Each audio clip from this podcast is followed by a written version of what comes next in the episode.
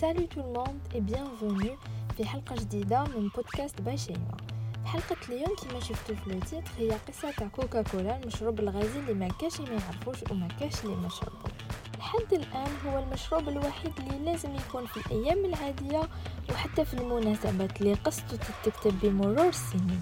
نبداو حكايتنا من سنة 1886 وهنا تبدأ القصة. جون ستيث بيمبرتون هو صيدلي أمريكي عاش في أتلانتا في ولاية جورجيا. كانت عنده une pharmacie وكان مريض اللي تصاب بجروح من الحرب الأهلية الأمريكية. وكان يحبس الوجع ديالو ليسكن الألم ديالو اللي كانت شديدة بزاف ب la morphine. حتى وصل للإدمان وبدا يحوس على مواد أخرى باش يحبس الوجع ويبعد على la morphine parce que لحق لمرحله الإدمان.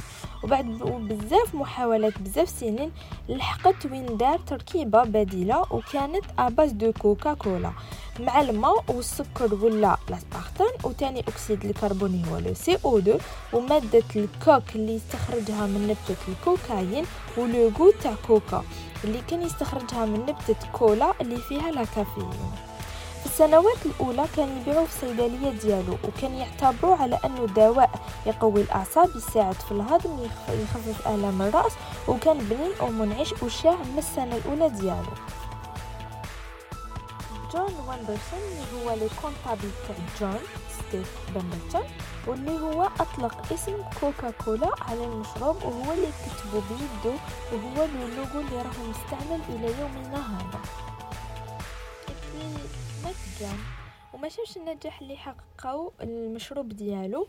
وفي 1891 شرى آسا غريكس كاندلر الملكية تاع المشروب وأسس الشركة في العام الثاني وسجل الأسهم ديالها في البورصة بقيمة 100 ألف دولار وسجلها في براءة الاختراع في les USA وفي 1893 وبعد ست سنوات وقعت الشركة آه، تاع كوكا كولا عقد مع شركة تعبئة مستقلة.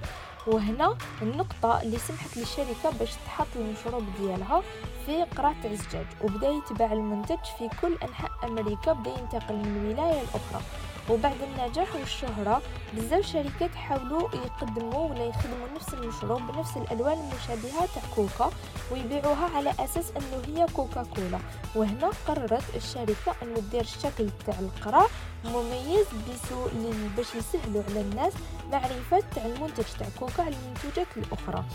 حتى هذا صرا في 1916 ومن بعد في 1919 تباعت الشركة ب 25 مليون دولار لمجموعة من المستثمرين وكان على رأسهم رجل الأعمال أرنست رودروف. وهنا تطورت الشركة بشكل رهيب في كل أنحاء العالم وين فتحوا الفروع ديالها وكثرت الإعلانات اللي زادت المبيعات وزادت شهرة المشروب وكانت الراعي الرسمي لكثير من الأحداث الرياضية الكبيرة. الحكاية بدأت في أتلانتا من عند صيدلي بسيط لتصل بنا القصة إلى نقطة النهاية. هذه هي حكاية كوكا كولا احكي لنا حكايتك. إذا ما عندكش حكاية أبدأ تكتب لي نهار وتحكيها لنا. باي.